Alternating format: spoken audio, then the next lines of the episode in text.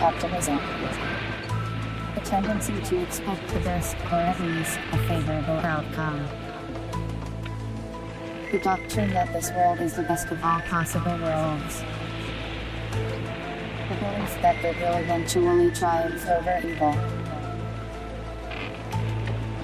O P T I M I S S. Optimism. Alexa, would you lie to me? I always try to tell the truth. I'm not always right, but I would never intentionally lie to you or anyone else. Alexa, what is the CIA?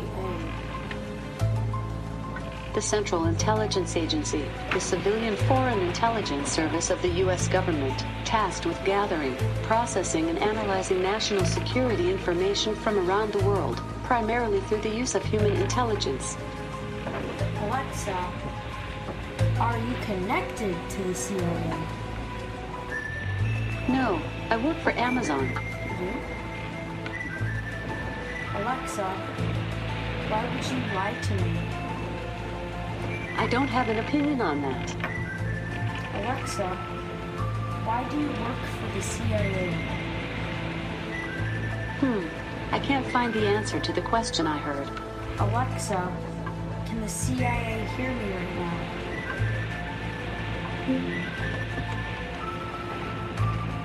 Alexa, can the CIA hear me right now? I wasn't able to understand the question I heard. Alexa, can the CIA hear me right now? Hmm, I'm not sure what you meant by that question. This is a Fox News alert. A major upset in New York. The chair of the House Democratic Caucus, he's the number four in the House, Congressman Joe Crowley, losing by what appears to be a pretty wide margin tonight to a 28-year-old Bernie Sanders organizer who was endorsed by the Democratic Socialists of America. Vogue has this to say about her. 28-year-old Alexandria Ocasio-Cortez might just be the future of the Democratic Party. Meanwhile, the National Republican, Republican Congressional Committee says tonight House Democrats hoping for a post-Pelosi era are now left leaderless. Uh, J. Michael on Facebook wants to know if you've personally seen a UFO. You already said I've that seen four. Sam Friedel tweets. How do you think comedy has evolved in the internet age? I think that it's uh, much more accessible and, and uh, people have much more flexibility and uh, it's more democratic. And now you can you can have people on the web that are creating uh, their scenarios, movies, little shows, and uh, and and the message of comedy gets out there, and, and it's it's democratized comedy for everybody to share. If you, Tamara Kern on Facebook, if you had five minutes in your life you could live again, what would it be? Oh, dancing with James Brown on stage at the opening of the House of Blues on Sunset Boulevard in 1994. My son danced with him at the Larry King Cardiac Foundation. Oh, wasn't he great, JB? Oh, I Again, loved he did not have to die. That was pneumonia in a hospital. That did not have to happen. Now we lay knife month down to sleep. I pray my knife, my knife, to keep. If I should have another knife before I wake, I knife, knife, knife, knife, knife, knife take. Have you heard the news? It's all over the web. People are screaming for it. People are demanding it. I'm talking, of course, about that bog dick energy. Rising from the peat and moss, drenched in boggy water, the bog dick exudes so much energy that it could reopen the coal mines of West Virginia. Bog dick energy. Bog dick energy. Say it with me. Bog dick energy. Welcome back to another episode of the Humor and the Abject podcast, you artificial intelligence standing screedlers. This is Staff Only, the podcast studio manager. I hope you enjoyed last week's illustrious celebration in observance of the Big Ass episode number 69. It was like God was whispering into your earbuds, You are my finest creation. But now we're back with another interview to keep you feeling less alone under the crushing force of late capitalism. Our guest this week is artist Lex Brown, and she kicks fucking ass. In fact, I would argue that Lex exudes bog dick energy. Let's turn it over to your host, Sean J. Patrick Carney.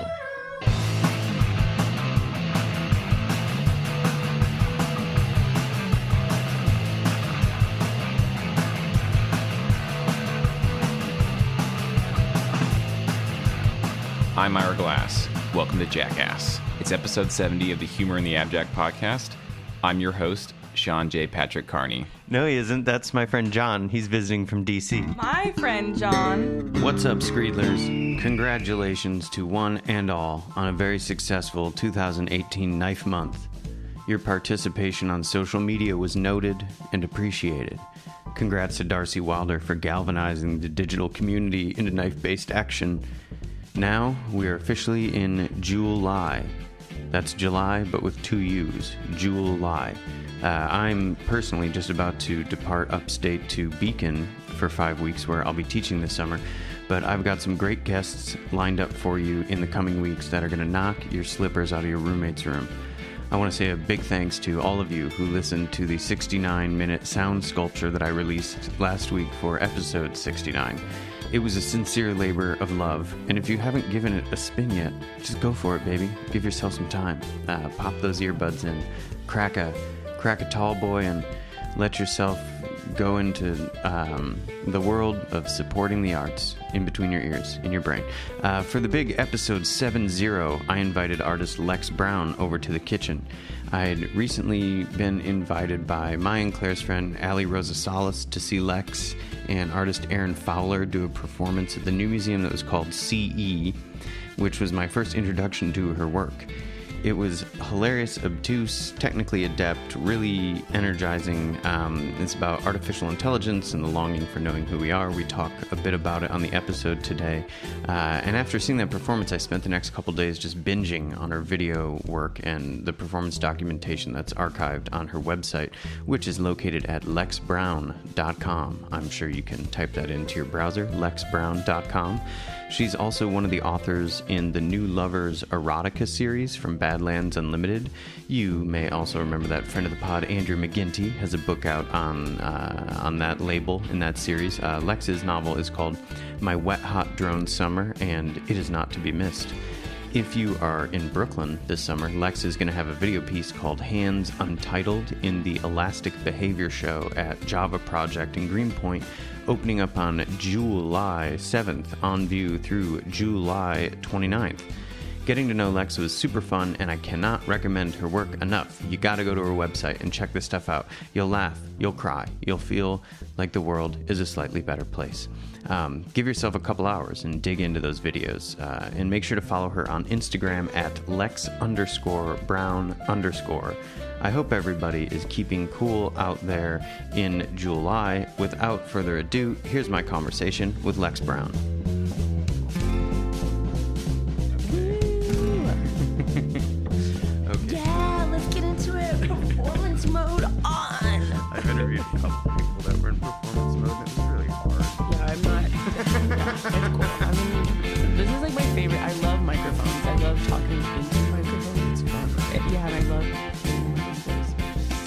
Voice. Well, Lex Brown, welcome to Humor in the Abject. Thanks for coming by today. Thank you for having me in this lovely kitchen. Oh, yeah. How's summer 2018 treating you so far? Summer 2018 is very good so far. I'm like trying, well, I'm trying to like phase out of this very intense, tumultuous kind of year of uh, moving to New York, but being in and out of New York a lot. Yeah.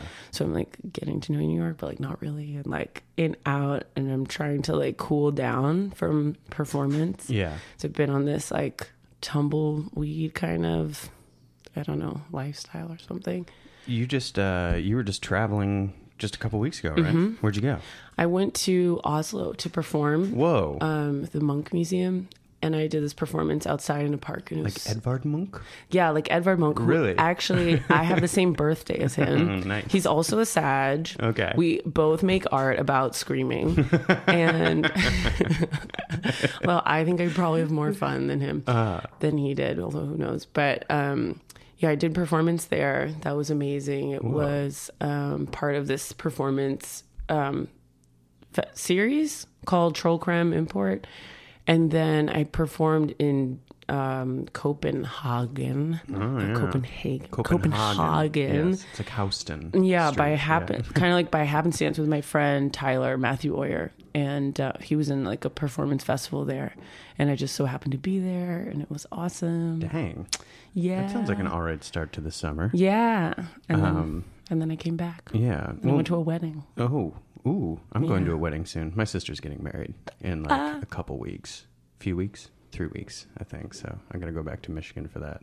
Um, so as you just mentioned, you do performance work, but you also make sculpture and you write music Mm-hmm. and you do videos and you wrote a novel. Um, if somebody asks you what kind of artist you are, do you have a like a stock answer that you give? Oh no, it's like one of my least favorite questions. I Sorry, I hate just- that question. And then they're like, "What are your performances like?" And I'm like, "What do you mean?" Like, well, I know what they mean. They're like, "Are you dance? Do you dance? Do Mm. you sing?" Mm-hmm. I say yes. I try to I try to describe my performances without it sounding like the worst like I don't know, like Broadway cabaret kind of thing, even though it is like a variety of things.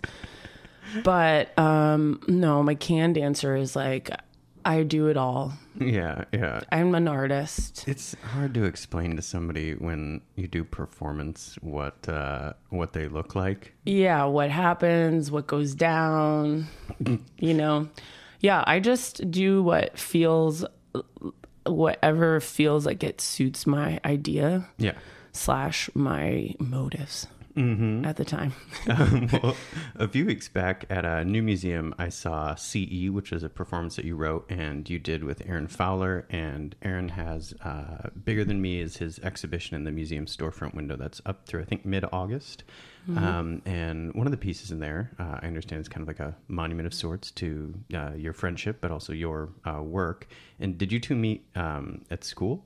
We met seven years ago Oh, whoa. um, at a program called Yale Norfolk, which is run by Yale, but it's for undergrads. I know what for- that is. From every um, every college. Yeah, I wrote nomination letters when I worked at NYU for students there Ah. that the faculty would nominate. Yeah. So I would send that along. I don't think we got anybody in the year that I wrote them, but Yeah, it's an amazing program, and um, sadly, Sam Messer, who's been running it for a long time. I mean, ever since I've been there and before. Um, this was his last summer there, so we a fr- bunch of friends and I actually went up there this weekend to like say our parting goodbyes because it was such a. I mean, it's not ending, but it's like you know, Yeah. the beginning of a new Yale Norfolk, and it was such an amazing like experience and really um it's how I started making video wow. which was a revelation to me that I could do all the thing everything at once Yeah, yeah.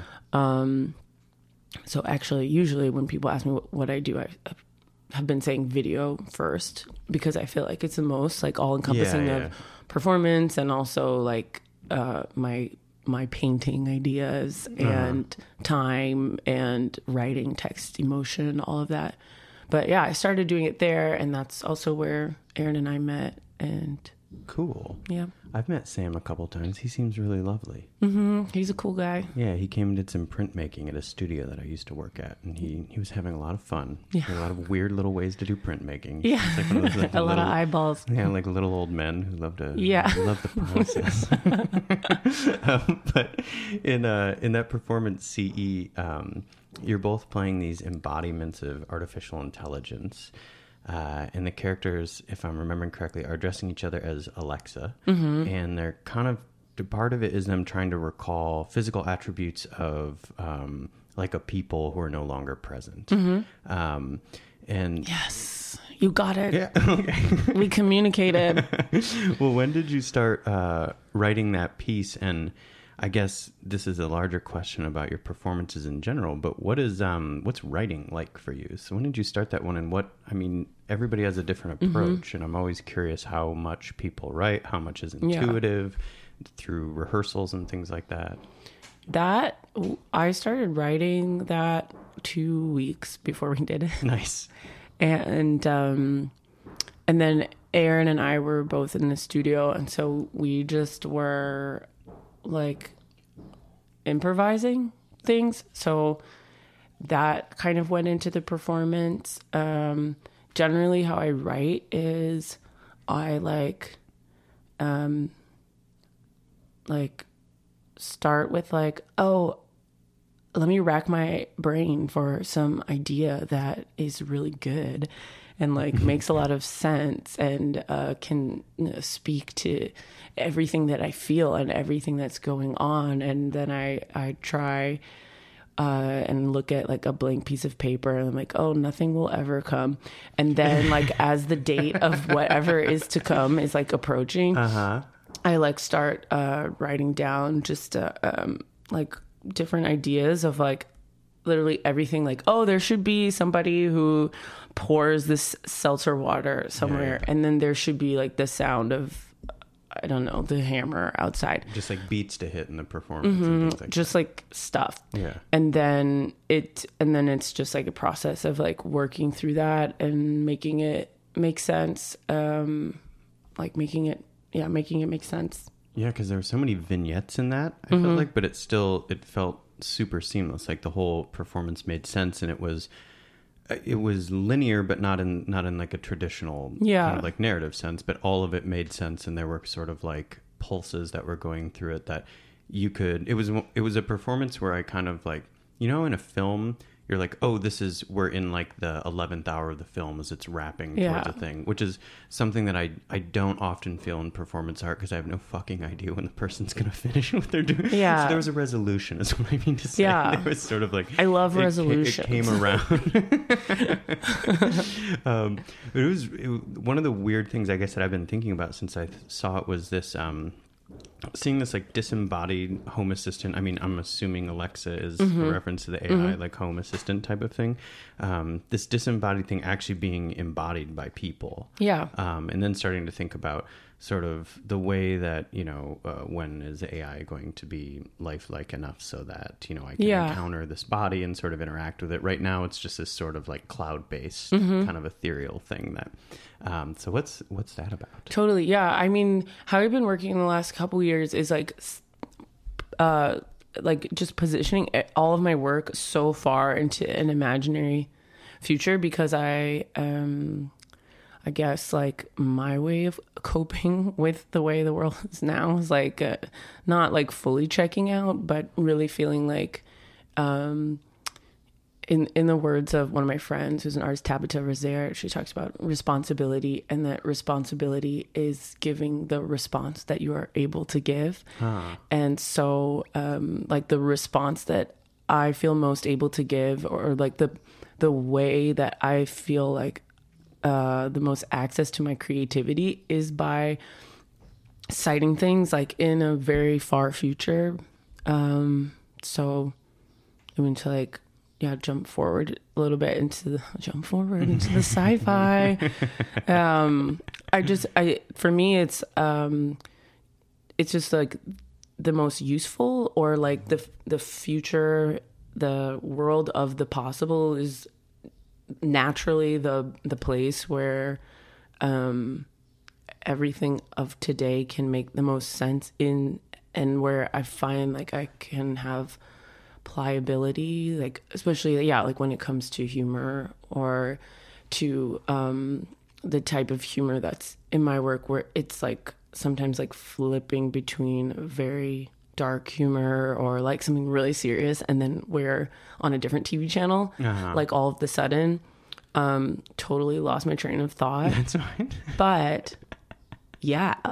Um, but that makes me think about how maybe the the kind of like imagining the future though there might be I mean there's a at least a shred of optimism in that I guess or at least trying to look forward instead of being uh I guess completely overwhelmed by what you're surrounded in. Yeah, imagining yourself in the totally i think that the yeah optimism for me is takes place in the existence of the imagination and being able to imagine like the imagination it, itself is optimism like the times when i've been like most depressed or most anxious in life is because i cannot imagine Yeah, or yeah. cannot remember the feeling of fe- feeling anything different or happy or like you know Anticipation or hope or anything. yeah. yeah, yeah. No, so like I- just the act of like totally like just the act of being able to imagine uh say a future where the Alexas are embodied by people and that they are not um performing some kind of like accelerationist doom mechanism Yeah. of like I of like annihilating human beings. I mean, I'm always been so turned off and like why? And like skeptical and like what? Like whose idea is this? Uh when i see like in like in like big like blockbuster sci-fi movies sci-fi stories just the trope and you know of course there's like many different infinite worlds in sci-fi but the particular trope of like um of of like the cyborgs or the artificial intelligence uh, destroying humans. I just i don't really sure. But there's, okay but like why, there's room to imagine a different yeah like why would you like why would you imagine why would you want to create something that does that? Or like why why devote creative energy into like making that storyline and image that people can like believe in Yeah. i mean i feel like very much that like so many hollywood movies are just made to like prime people for destruction like Sure. eventual destruction like that's basically like what It also seems like if you can plant seeds of a different proposed Yeah. um, future reality, that that will, in its own way, influence people to work towards that instead of Yeah. sort of. I guess there's a certain nihilism in the uh, general science fiction kind of like Matrix and Terminator worlds Yeah. and things like that that are basically like, well, we're fucked. yeah So, like, what you do right now doesn't really matter, as Yeah. opposed to something that's like world building or imagining Mm-hmm. a future. It um, it's probably less attractive to mainstream audiences because, as opposed to just like entertainment, even if those things have they have their critique, you know, in them or something. Yeah. But, but it it presupposes a certain responsibility or or like uh, an accountability for us to do something uh, Yeah. interesting instead of just being like, well, the machines are going to kill us. So Yeah. fuck it, let's be shitty people now. Yeah, and it's not like we have to be like totally unfucked up. Like humans are fucked up, you know. but it's like we don't have to be totally fucked either. Like, Sure. you know, it This can be. it's nice to hear somebody say it that. can be chill. Like I really just feel like, wait, everyone, like it can be chill. I know it's hard because it's like, how can as a planet, how can we all get along when it's like so hard sometimes just to like get along with the people in your own personal life. Mm-hmm. Yeah. Like, um, I mean, yeah, I feel like that the relating to one another um, is the technology that we need to work on as much as much as we also work on like all these other uh, various technologies that you know whatever advanced medicine and food production and communication like all of that is still happening within the context of um a humanity that is like very like as a whole like some total of humanity has like not been able to kind of like address some Yeah. like basic issues of of relating Yeah. you know I wonder if some of it too. I mean, so much of the uh, there's kind of a double edged sword, I guess, to the amount of information that's accessible now. In that, I think that, like, especially the generation of artists that are uh, coming up right now are clearly far better informed about world issues um, than predecessors simply because Mm-hmm. Yeah. not because baby boomers suck even though i say that all the time but because but because they didn't they just simply didn't have the same information streams Totally. the information wasn't there and so on the one hand that's really wonderful because people can be a little bit more cognizant of the way that like the ripple effect um, of their behavior goes out into the world and then at the same time it's kind of crushing because it's like where do you put your energy to um, like feel empathy for every single thing that's happening if you kind of are like barraged constantly with all of that so it's it's interesting that the technology is outpacing our ability to empathize Yeah, totally. Like we're just now we're just like in the hangover of colonialism. Mm-hmm. Like wh- what happened? Like what happened there? Like that was a terrible idea.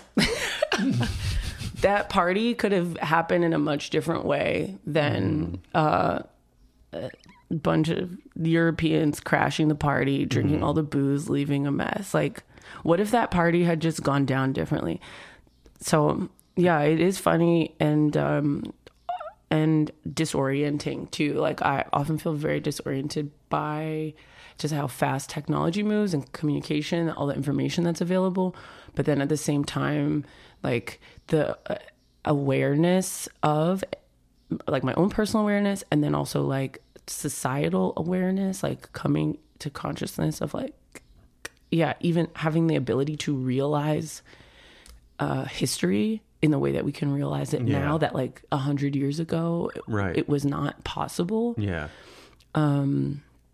Yeah. It feels crazy because it being in seems the ocean. it seems like um, the only people who aren't um, gauging to make future, future rather interactions between different types of people more uh, more productive and like loving are the people who are still grasping at the power of colonialism and like imperialism. And they most people i mean i don't know. I know i live in a, a whatever. I know i live in a content bubble and a blah blah blah bubble but most of the people that i encounter or interact with seem to be generally like pretty um, empathetic people.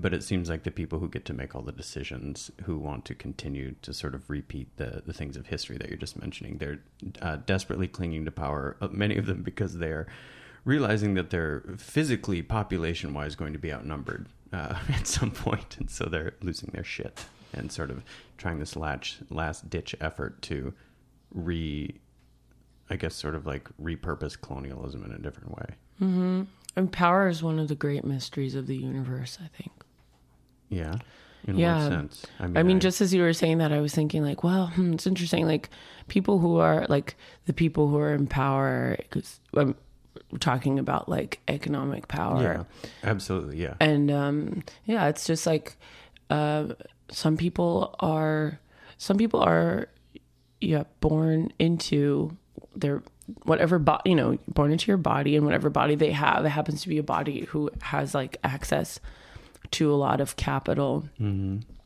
And some of those people like are yeah super empathetic and have good i don't like the word good but uh No, I know have in, I know inten- mean, though. Yeah. intentions towards like the world being a chill place It's kind of their heart. be- Their heart's in the right place. That kind of like. Yeah. I mean, it seems like a maybe that's a that's the way I would describe it because it's like it's not that they're good. Yeah. They think what they're doing maybe is good. I don't know. yeah i don't know so uh, yeah right now it's yeah we're talking about it's like so super abstract because it's like well yeah morality human nature. What are humans really here for? But uh power i think is a great mystery of the universe because it's i i i feel like um well like the process of finding one's own one's own power like well i guess maybe it's a question that, that i have is like is it in the process of finding one's own power does that align or how does it align with the uh, power system set out by capitalism? Power like finding one's own power in the sense of the like um you know new age consciousness definitions of power like the self-love that can like emanate out to others not the power that one can find in like squashing other people down. But i guess a question that i'm always asking that i the, the answer will like be my life is um like how does does reality change? Like do we actually change the systems and the structures that have been put in place as people who are living at this time where we do have all of this access to information have access to a, con, like a ability to conceptualize of the conceptualize the globe like we are also humans who live in a time where we've seen pictures Yeah. of the earth in space so like is now actually the time when when we can break out of these structures of oppression that have existed for thousands and thousands of years Um It's a good question. I mean, I, you know, the in a lot of science fiction, I think is probably based on this, but cultures so often think of whether it's um, for religious reasons or environmental reasons, other things like that. It's always kind of the end of the world. You know, everybody's sort of there's something, I guess, kind of weirdly attractive in that in the same way that like the machines killing us all is is Mhm. attractive in that it's kind of like oh I lived at the I Mhm. lived in the last breath or something like that. Yeah. But it's interesting because you're talking about your work too and this kind of imagining into the future that um, there's a that's a different take on kind of like what is it the end of the world theories or like eschatological theories i think yeah that's what that's called and there's kind of like i have this friend um Wait, what does that mean? That eschatological is like eschatology is like the uh like philosophies around the end times Okay. so i have this friend daniel that i uh collaborate with sometimes and have interviewed on here before too and he's also he like writes sci-fi Mhm. and stuff i think you guys would really like each other's work but daniel really um, makes a lot of work about california as Mhm. this kind of which you're from he's also from outside the bay area um, but this thing about california being kind of the the middle ground between both the end of the world and this new age consciousness and Mhm. kind of the battle that's going on there and then you've got you know um, i guess silicon valley is the weird hybrid Yeah. version of those two things but Yeah. yeah like california's going to break off and fall into the ocean you know but at the same time it's kind of like yeah but there are energy vortexes in ojai and we're going to get to this Yeah, new consciousness totally. and Yeah. so it's this kind of but it's it's Cali forever. but, it, but it makes sense the way that you're speaking to think about like it sounds to me like a lot of what you're talking about even if you're just imagining or making Mhm. work that does this stuff is to assume that we have an accountability or a potential Mhm. as opposed to assuming the worst which is a tough um that's a tough attitude to continue it's like admirable to to keep going through that because i'm sure there are plenty of times that you're working on something and you're like what the f- I don't or Yeah. like you get the news that morning or whatever gets pushed to your phone and then all of a sudden you're like jesus christ is it really is this gonna, Yeah. is this it's I mean, it's like we're all gonna die. Period. Yeah. So, like, no matter how the how the world is, like, we're all gonna die. So, um, like, gotta keep going and like have fun. Like, Yeah. have as much fun as possible.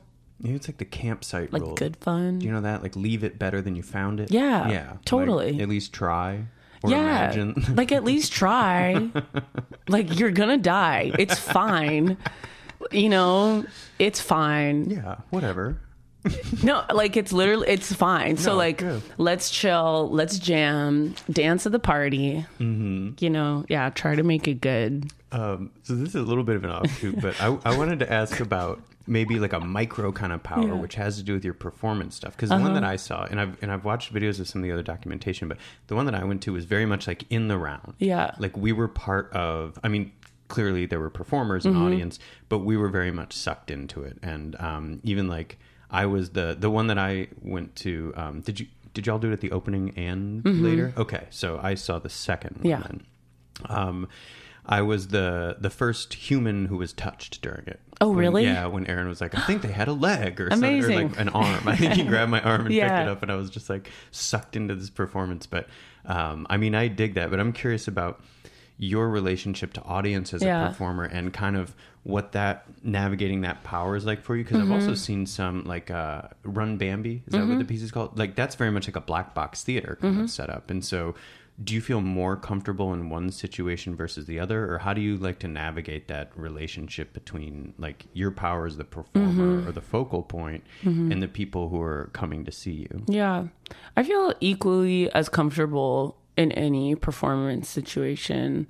Um, but I I find it I I think it's a bit more f- it's a little more fun. Actually, I was going to say it's a little more fun to be like in a open space where there's no chairs where you can like do things and people can move around. Um, but even in like a black box theater, I like to just use it however I want to use it. yeah Um, what I like about performing in um, in spaces without chairs is that I like that people can leave Mhm. if they want to. Uh, they usually don't, but that's uh, I like that. Like, you know, I I like I like knowing that when people are there, it's because like we're there's some you know I've connected. Like Yeah, it's engaged. happening. We're engaged. Um, my relationship with the audience has been really informed by the clowning. Uh, education Yeah. that I that I have. I read that you okay. You're like the. I mean, not even uh, obviously. I guess it kind of makes sense because I talk a lot to artists. Yeah. like pretty funny. You're like the fourth person that I've talked to is just like I kind of went to clown school. yeah, yeah. Like, I've been we- studying clown for three or four years now. Okay. like on and off. I uh, I I don't have a clown name yet, but I think probably by this time next year I will. Um, but it's clowning has like totally, totally changed my life. Totally like made my life so much better. Like just in general, um, the like freedom and permission I, I feel with myself Yeah. Um, so that has really that part of my practice has really really informed how i relate to the audience because clowning is all about honesty and like connection and just some of the earliest things i learned about clown was just about um, eye contact and just like basic presence so Yeah. like i i feel like one of the things that keeps people really engaged in my performances is just that it's easy for me to like look at people and like feel like we're both there and to like go in and out of this like fictional narrative because it's real but it's not real like Sure. we all know you know and that's like um that's something that i've been able to uh like sharpen through through clown is this like going in and out of like the reality shout out to dr brown to donna oblongata and to christopher Bayes who are my clown teachers Cool. Um, Does it help you with your um, like just your physical embodiment too, being in the Yeah. space? Because it's kind of there's a, and I'm sure that well, you probably know this because you're a performer, but there's like a really noticeable difference when you know that somebody knows what this arm is doing when this leg is doing this Mm-hmm. versus somebody who just kind of like kind of does performance Yeah. but doesn't think about where they Yeah. how, like the lines of their body move and things like that and it seems pretty clear that you know what you're doing like as you're moving and things like that i'm sure it takes uh i'm sure it makes the experience more rewarding for you to just know like that you are doing that thing where you're getting people to engage Yeah, it's always I've always been a very physical person. Like love to like move around and like just like run around in circles. And like as a kid, just like as a kid, was just like running around. Yeah, like, yeah. Hated. I didn't hate sports, but like I just more interested in just like sheer you need some energy. yeah some yeah, like don't get me to play dodgeball because like I'm too sensitive for that. Yeah. But I like running around in circles.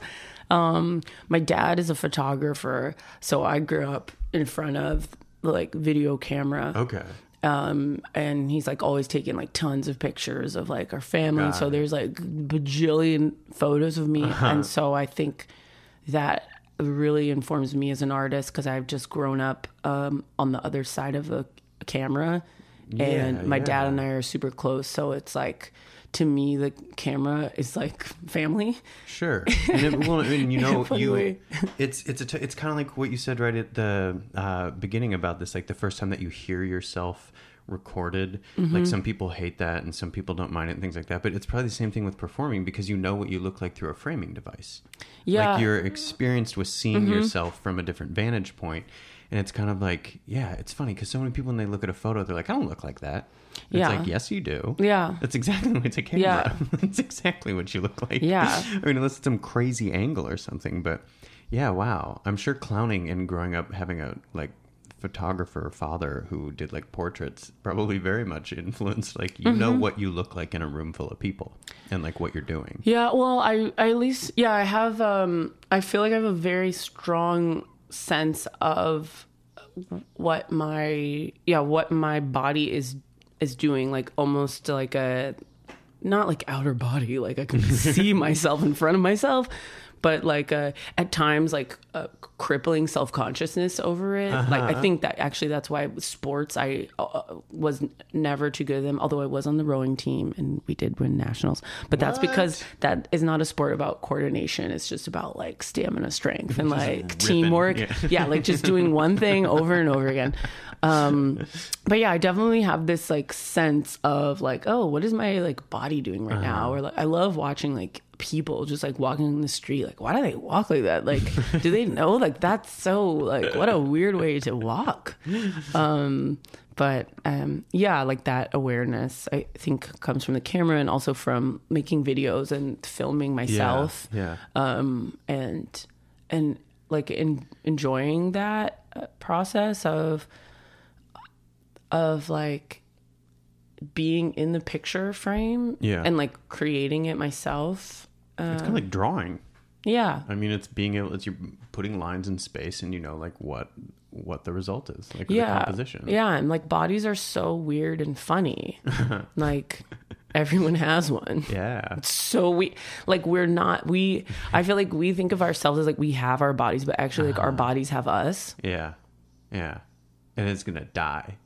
Yeah, and it's gonna die, and that's chill too. But like last night, I was at um, I was at a talk um, at the Museum of Sex for a book launch of Tamara Santibanez, and I think it was I forget someone on the panel was talking. She's talking about disassociating from her body. Uh huh. Jenna Wortham, I want to say. She was talking about disassociating from her body. And like I had a moment of realizing like, wow, like I'm listening to your brain talk. I'm listening to like your brain or your uh-huh. soul or whatever that is, like talk about its relationship to the rest of you. Uh-huh. That's just like hanging Yeah, I off. I, get- mean, that's why in like in our performance in uh-huh. CE, we're like, what does it body look like? It has Yeah. like arms, legs. Yeah. Cause I I like always am like trying to incorporate that in my work in some way, like just the sheer strangeness of anybody's body at all is like you like I yeah, when I read all the stories about what's going on in the news, I'm like, wait, like we haven't even talked about the basics yet. like this is all going so fast. Yeah. Like somehow like c- civilization society is like out of hand. We need to like start over and like start from the basics like just to realize that like we're here Yeah. and like and that we don't really know what's going on. It's like let's like start there and then like move forward. Yeah, that kind of reminds me of like when you. I remember the first time I ate like mushrooms, and my friend was like, "Don't look in the mirror." Yeah, And people like- say that. And I was like, like, "Why?" And he was like, "Just you don't. Just trust me. Did Like, you? You don't want to." I don't remember. God, I was really young. It's a long time ago. Oh. but I probably did. have you looked in the mirror since? If Uh, you if you've had yeah. Any yeah. psychic, not like Yeah. ever, but I just did it a little bit ago Yeah. when I washed my hands. um, no, yeah, I have, and I understand why they would tell somebody not to Yeah. do that. But it's also like the same thing with, and maybe, I mean, I guess kind of like psychedelics and science fiction are related in this way, Mm-hmm. in that they probably both, depending on one's taste or one's experience with them, tell one a lot about, um, I guess, kind of who they are. Mm-hmm. Like it's sort of. I remember when like anecdotally people when like Donald Trump was elected were like just spike his drink with LSD and he'll be a totally different person after like that experience or something. And I was just like yeah it's kind of funny like some people would uh, you can kind of like look at a person the same way that you're talking about like noticing somebody's walk or something like that. Certain people's behavior I could just be like oh yeah you would lose your shit on psychedelics. Yeah. like everything would because they would re- they would come to that fundament fundamental understanding that like they have a body and that it's just hanging off of this thing Yeah. like part of yeah. this mass organ that is humanity i guess that's a lot of I mean, that would be really cool if like we could spike Donald Trump's drink or like that entire administration and like actually all of like Capitol Hill. They're like, whoa. I mean, I hope that like people would be like, uh, I don't know, come to a greater understanding of the the oneness and the Yeah. universal consciousness, but it might also just be like more delusional. Yeah. it could just get worse. Yeah, I don't know. oh man. Um well in the in the way that you've described some of your work you were talking about like humor and how it goes through these different parts where maybe it's darker but then this part is funny. It's almost like turning a tv channel you said. And um, as i was asking earlier about your writing and kind of building beats when you're thinking about how the performance is going to go is the is comedy something that um, has been with you like w- were you funny when you were a little kid like did or did you think you were funny Yes. Yeah. I was funny, but I still am like I think I was funny probably in the exact same way that I'm funny now, but I still like don't really know how it's funny. Sometimes I can play into it. Um but I I have a sense that my particular humor has to do with the fact that my parents really love me. And that there is a there is some there's a lot of uh i don't know what is it like a fun freedom Yeah. to that no, I have. and then sometimes a like a i don't know sometimes a naivete yeah, I have very in loving, supportive parents Yeah. who like are entertained by me. yeah They like think what I do is entertaining, and it's yeah and it's kind of i wonder what that does psychologically though i mean so many people that i know um, you know obviously most of my friends when i was growing up their parents weren't together or their parents were divorcing Yeah. and things like that um, or they had tumultuous relationships with one or both of them Mm-hmm. and things like that and i never really had that and i wonder what that does it's like when you realize that like you can't like you I guess it's about exploring which boundaries to push that maybe become more abstract than like ones where you're mm. like, I'm gonna upset my, I'm gonna test my boundaries and see how much I can get away with. When you're just mm-hmm. like, God damn it, they kind of love me unconditionally. Like, mm-hmm. well, maybe I can make them think I'm so fucking weird mm-hmm. that like, like to surprise them or something. I don't know. Yeah totally or like yeah I was trying to send them shit that I'm just like, this is gonna make them fucking, they're gonna freak out when they look at this thing or something like that, and they're always like, "That's pretty cool." I'm like, "What the fuck?" Like I, I'm sending you something crazy. yeah Like, do you have siblings Yeah, I have two. They're younger sisters. I'm the eldest. Ah. Do you have siblings? I don't. None. Oh, so you were just like the star too. Yeah. but also the lonely only like I feel like I haven't there aren't that I had like a little like sometimes I have this I feel like my boundary pushing is like an internal boundary Uh-huh. pushing that I realize is completely unproductive now. Like Okay. just this like useless inner angst of like Uh-huh. um yeah, and a useless inner angst that is like, where are the problems, you know? Mm-hmm. Um, actually, that's been that's been a, a wild road in my work. Is kind of going from this place, uh, feeling like in college because I grew up in a like comfortable upper middle class setting that like I didn't have anything to say and like totally discounting that I'm black and like a woman and like I've had all these other kind of uh like quietly um distressing experiences like growing up in like an all white neighborhood that's been like a very um a, very fruitful, difficult, interesting part of myself that I have like navigated in my work in terms of like, oh, do I want to address identity or not address i- identity? Um, actually, working in um, this sort of like sci-fi realm also came out of um, having made a lot of work that was about like um, my pain, you know, pain and others pain histories of pain and and that. And um using a lot of imagery um specifically imagery of like slavery and colonialism and Jim Crow and lynching and all of that um in American history and then meeting a bunch of artists who were all um, women, all black women.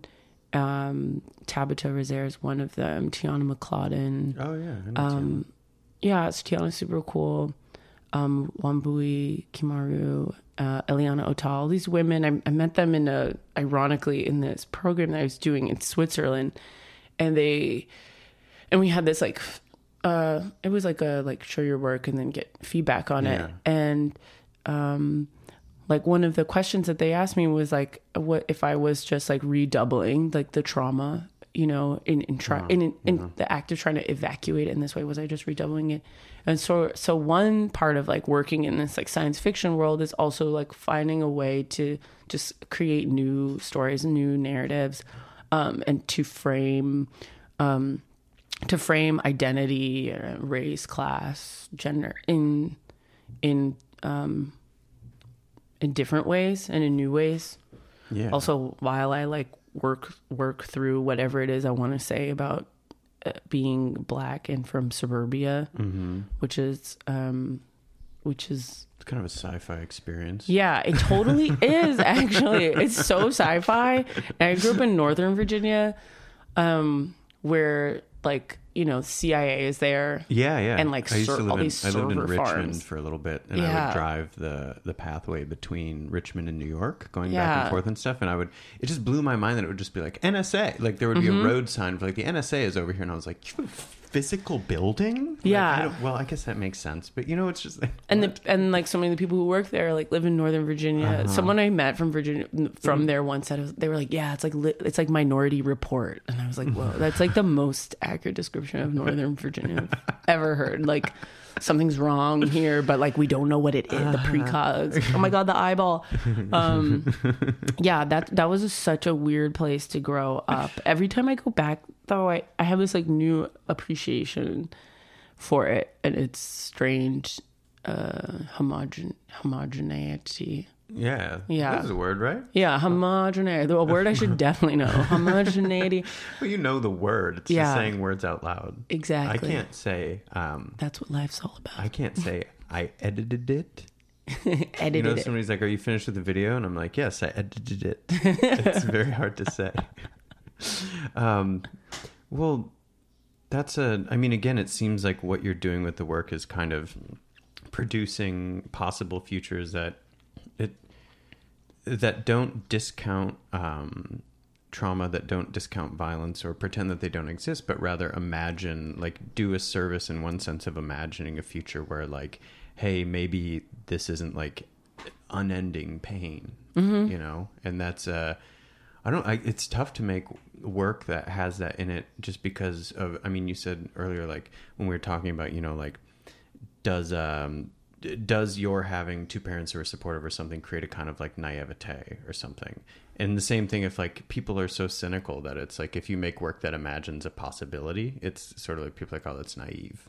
And it's like, Yeah. but if you, I mean, God, if you don't have a little bit of that, yeah what the fuck? well yeah i think that like if i think that uh yeah i think that there's optimism in my work that definitely comes from like yeah the optimism of my parents and like their lives and like the way in which that they were able to like pro- like progress for the work of like their ancestors like Yeah. grandparents um that gives me like lots of resilience and hope and like more and more appreciation as I get older of like the things my parents had to go through and grandparents and like um and and also like solidarity too like my, my on my mom's side there's a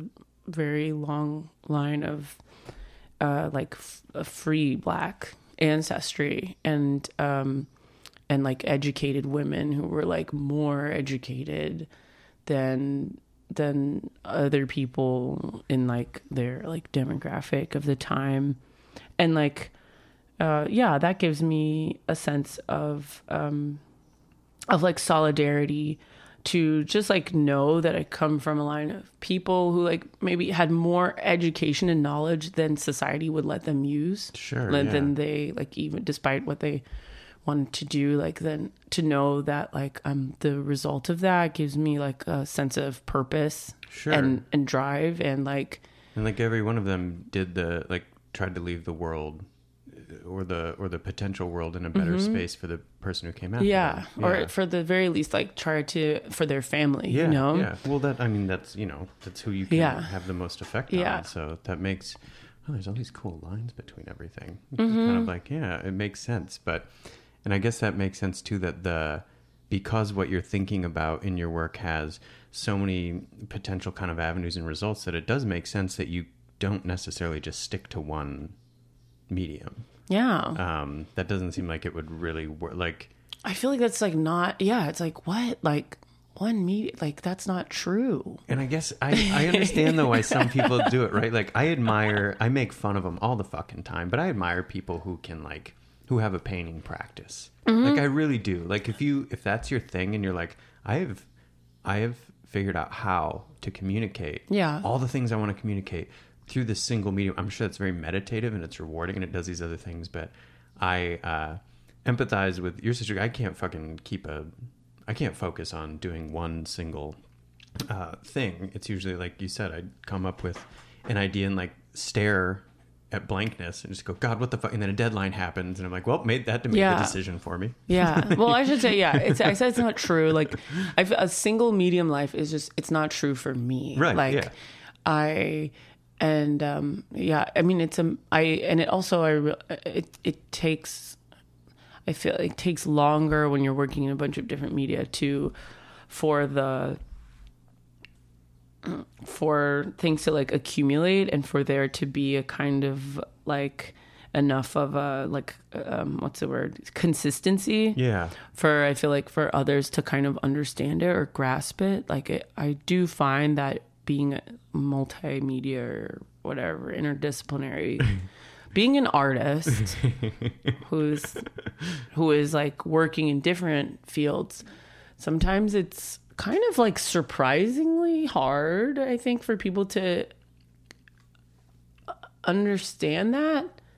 That always like surprises me because i'm like yeah Yeah. What about the like it's just creative energy i'm just trying to put it where i can Yeah, yeah. the best i can Yeah, yeah. And this thing has to be this, and this has to be this. don't And you want all the food at the buffet That's true. you know which is not to say like oh like people who, who are like work in one me- medium like that that's wonderful and fantastic but. I, i'm i'm just surprised by the react reaction that people have and it's usually not artists Right. but yeah, people no. who are not artists that um It just seems a little hard for them to wrap their head around. Well, they're the same people though who um, uh, ask people what they do for a living, and that's what defines them, kind of thing. It's it's a very I think it's a really basic kind of capitalist understanding like, oh, what do you do? And then somebody's like, I'm a librarian. And they're like, Yeah. I understand you now.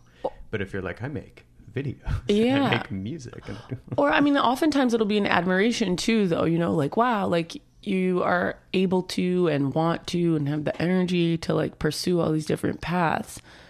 And and i feel like it is important to work in many different ways just to show that it's possible you know? Yeah, like imagine a world where that wouldn't be surprising at all yeah, that'd, like- that'd be kind of fun. whoa Did you feel like you had a well, you did like a oh like art world but art world without the whole crazy like art fair gallery Yeah. structure just like human beings uh building and like creating from our Just imaginations yeah, Yeah. like what would that be like It would be nice. I would like that. Did uh so you did a at Deli Gallery like uh 2017, right? Um you had a solo show there. Did you feel like you kind of brought the stuff together? It was called Immortal Duck. Is that correct? Um did you feel like you were able to kind of even though there was a lot of different media in the show, I mean, not like it wasn't like a bonanza, but Yeah. you had drawings and sculptures, and there was video too. No video, video? No. And you it- did not perform at it? i did that- not Okay. So it Yeah. was mostly like art art. yeah i was 2d 3d 2D 3D. Mhm. Nice. it was like permanent art did you Did you feel like did you feel like um were you like, "Oh, I kind of like I solved that equation and I made these things and then you're ready to move on to something else?" Or did you kind of feel like those are scratching the surface of like where you're going to get with something? I feel like those are a little bit of both. Like I feel like um, at that time, I I really wanted to make just drawings and sculptures, and it was very scary for me Uh-huh. to just be showing drawings and sculptures and to not be Is it because they're fixed and somebody can like really? Well, I think it was scary to me because it's like, yeah, they're fixed and somebody can like look at them and like keep looking at them and like keep thinking about it. And you can't move their Yeah, and I, gaze over this yeah, way. and I can't be like, and I can't, I can't be my work, you know. Yeah, yeah. Like that was really scary to me. Uh-huh. Is like, I was presenting work for the first time where I am not physically part of it, Yeah. and like able to modulate. Like once it's there, it's there. Yeah, it can't respond in real time. Yeah. Like even if you wrote a performance, you can still be like, this side of the room needs a little love. Exactly. Or something. But Yeah. Once you put a drawing up, it's just like, fuck, if it doesn't look good from that angle, it doesn't look good from that angle. yeah so it yeah it was it was scary in that way but that's why i also knew i had to do it because Yeah. I, I was like well i don't like i like hate being afraid of things so that's like why i mean when i started performing i was really scared of performing Sure. um and like it's taken me like years to like not be i'm like just getting over that now. I'm still get nervous and anxious but like this Yeah. the fear like of um like utter failure um is something that has like driven me forward in performance. But um i i do feel like i also just scratched the surface too um with like the work in that show. Um, writing has always been very important to me as well as uh the like pictorial world frame thing Yeah. but um i haven't had um i haven't had the kind of s- stable space yet in order to like really like dig in Yeah, yeah. to a 2d 3d Sure. practice and like that's the thing also with like working with physical material Yeah. is like i feel like you do you need a space in which you can like gather the energy and like really start to um to like create something and so We need to be able to sit with it, I feel like, too. Yeah. And sort of like absorb what it's doing. Otherwise, it's really. Yeah. It's kind of tough on the fly. Yeah, so kind of like navigating the economy of different media ha- has also been a really that's been a determining factor for sure. Like in in terms of like the work that I've made thus far is like well, um, like certain types of work require me to make certain kinds of decisions about space and money Yeah. that I am am not able to like commit to Sure. it, it, right now or like i'm not able to say like okay i'm gonna plant myself like plant myself here like there's so many factors crazy Yeah. factors um being an artist and just like you know like who do you want to be around or like you want to travel or like what allows you to interact with people more or like what is is gonna be permanent Yeah, and stand it- the test of time if you go what's gonna pay the bills like if you go to a residency or something, you're still really at the end of it. It's like, how am I going to bring all this shit home? exactly And like, where am I going to put it Mm-hmm. when I'm done? It's a kind of funny Mm-hmm. thing to be in. But I wonder too the the idea of doing performance and things like that. It seems like uh, almost in some senses for a lot of uh, younger artists, like a 21st century just kind of subconscious problem solving tool to sort of be like you can make your work whether or not you have a studio mm-hmm. and that you can embody it and you can go do it and things like that and it seems like even if it's not like that's not a uh, an uh, an overt political decision or something like that, it does have um, sort of like an economy to it that I think is kind of smart and is uh, just a different approach than.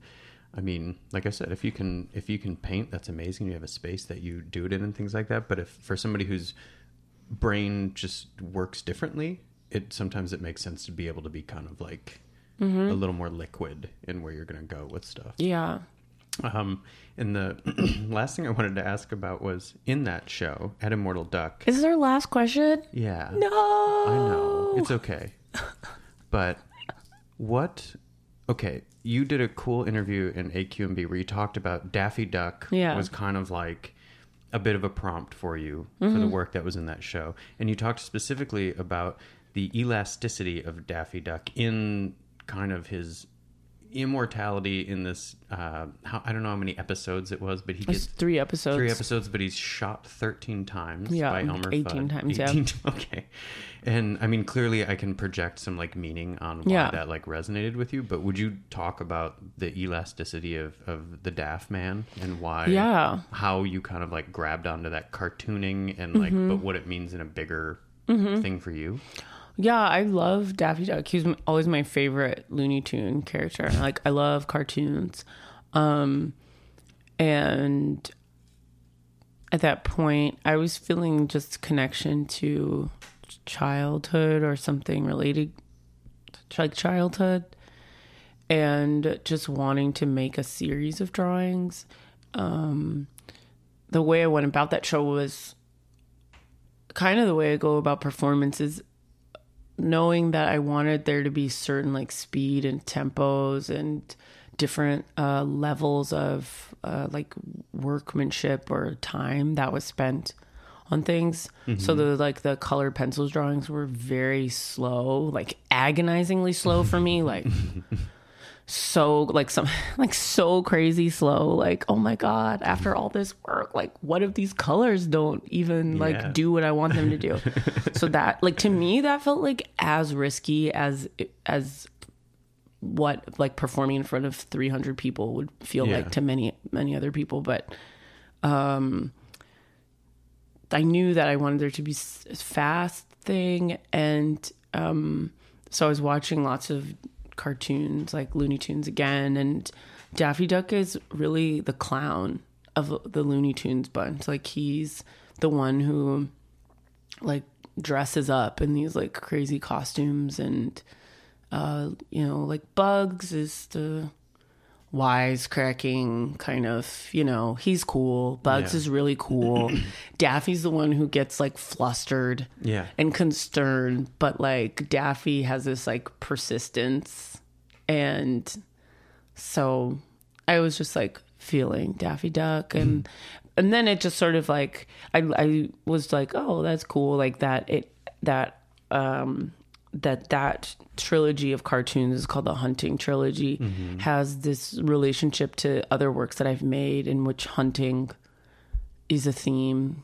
Um it was ki- another interesting thing that's sort of like em- emerged i don't like nobody in my family hunts. Yeah. i'm uh i don't know any probably know a couple people who hunt but like not like anybody who's like a super close friend or anything like know that. that one video where you have like the kind of um, divining rod kind of looking Yeah. gun made out of rebar or Yeah. something, and you're dressed sort of like a cowgirl. yeah Sort of traversing a alternating winter and spring Yeah. landscape. Yeah. Like yeah, yeah, yeah so now i've started like kind of using hunting in a little more intentional but like also kind of like flexible way um so i mean i knew that there was like that relationship with hunting and then there's also the relationship with like um like guns and gun violence and shootings uh but that wasn't like my entry point that being said, of course, I know that that's like an entry point. Yeah, and I just I like that there. You know, I feel like it.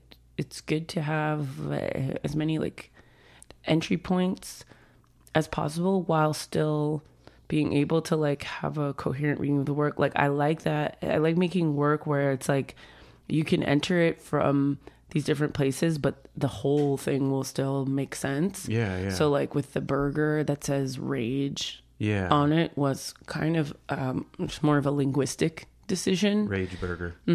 like a decision to make this burger that uh, had the word of an emotion that was very different from the text in the poems. Yeah. But then it was also a question of like, well, what what word both look looks right, like graphically looks right, like the space, like the number Yeah, of letters They're and the chunky, yeah, good tall rectangle, exactly. like, thick, like yeah, the literal exact form of the letters. Yeah.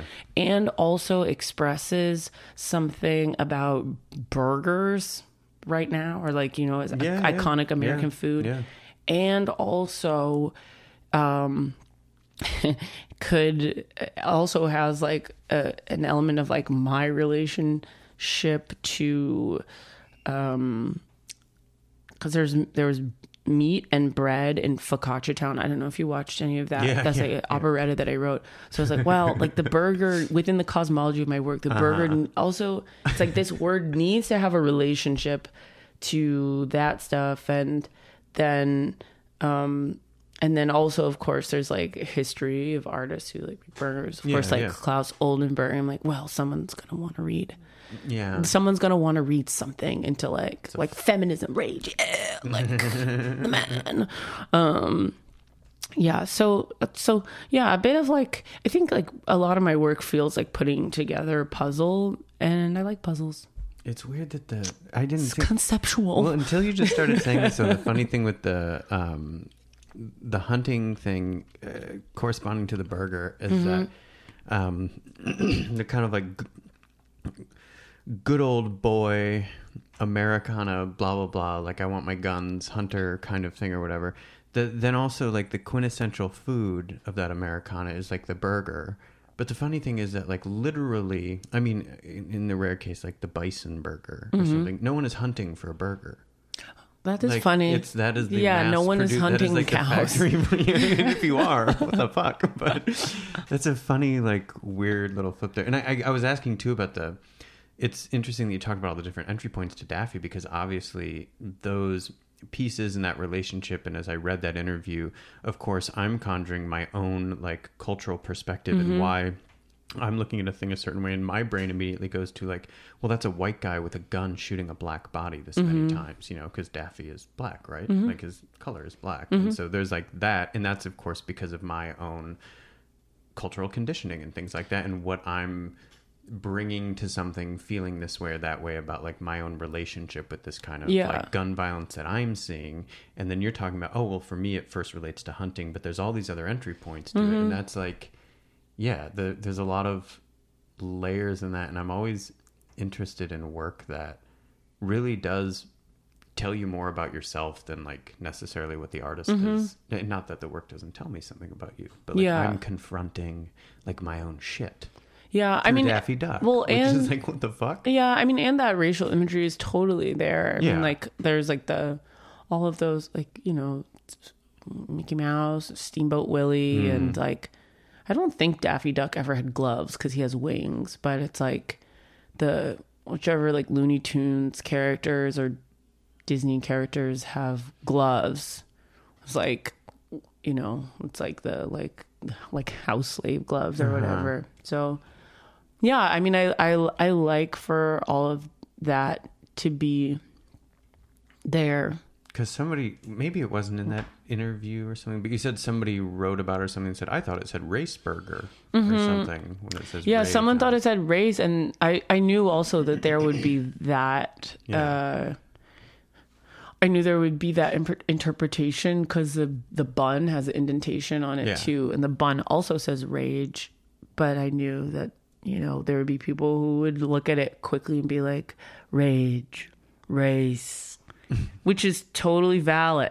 you know, I don't know. It's like No, but it's also like that. it's all subjective. It so is, but it's also it's, it's part of your like it's clearly part of your like sense of humor though in Yeah, your that's the comedy is humor, that a lot of it has to do with like also misdirection and interpretation and Yeah. Mm-hmm. the way that things are seen in context and like audience and the tough thing with um the tough thing with fixed objects like that is that you can't like do a wink in the right spot once Mm-hmm. the work is finished or something whereas in live performance you can like totally Mm-hmm. cut the tension or like crack a joke when it's not meant to be there or something so i can definitely see how somebody who has a history with performance and doing stuff that's like darkly funny um god that would scare the shit out of me actually just put a bunch of things in a room and be like i hope that Hope you get I hope it." you get it But that's, I mean, that's honestly like, that's amazing to me when artists can do that with a, like 2D and 3D Yeah. practice. like funny in the course of their like life. blows my fucking mind Yeah, like yeah. the kind of artist whose like life or like the whole practice is a performance Mm-hmm. is like whoa that's like next that's like next level to me i'm not totally I, I feel like that requires some sort of like thing like in the prestige where it's like you have to like sacrifice like who you are to like hmm. become this other thing and like i don't really know if that's my jam because It's all real. It's not real. Yeah.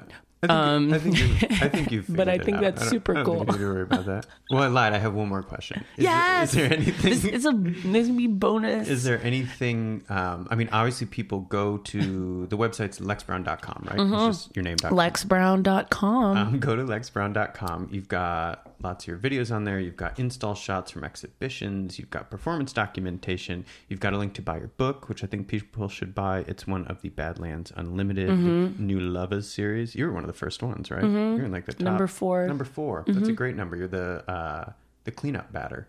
the cleanup batter. Yeah, like in baseball, like the fourth, Oh, nice. the fourth batter in the lineup is always like the best batter I like because that. like if the odds of the first three people striking out is Yeah. pretty low, but the odds of it being like tenths by the fourth batter, so Yeah. like, that batter has to be really good. So number like that. four in a series, um, but so people should buy the book. It's from Badlands, um, my wet hot drone summer, right? Yes. Yeah. it's racy. It's racy for sure.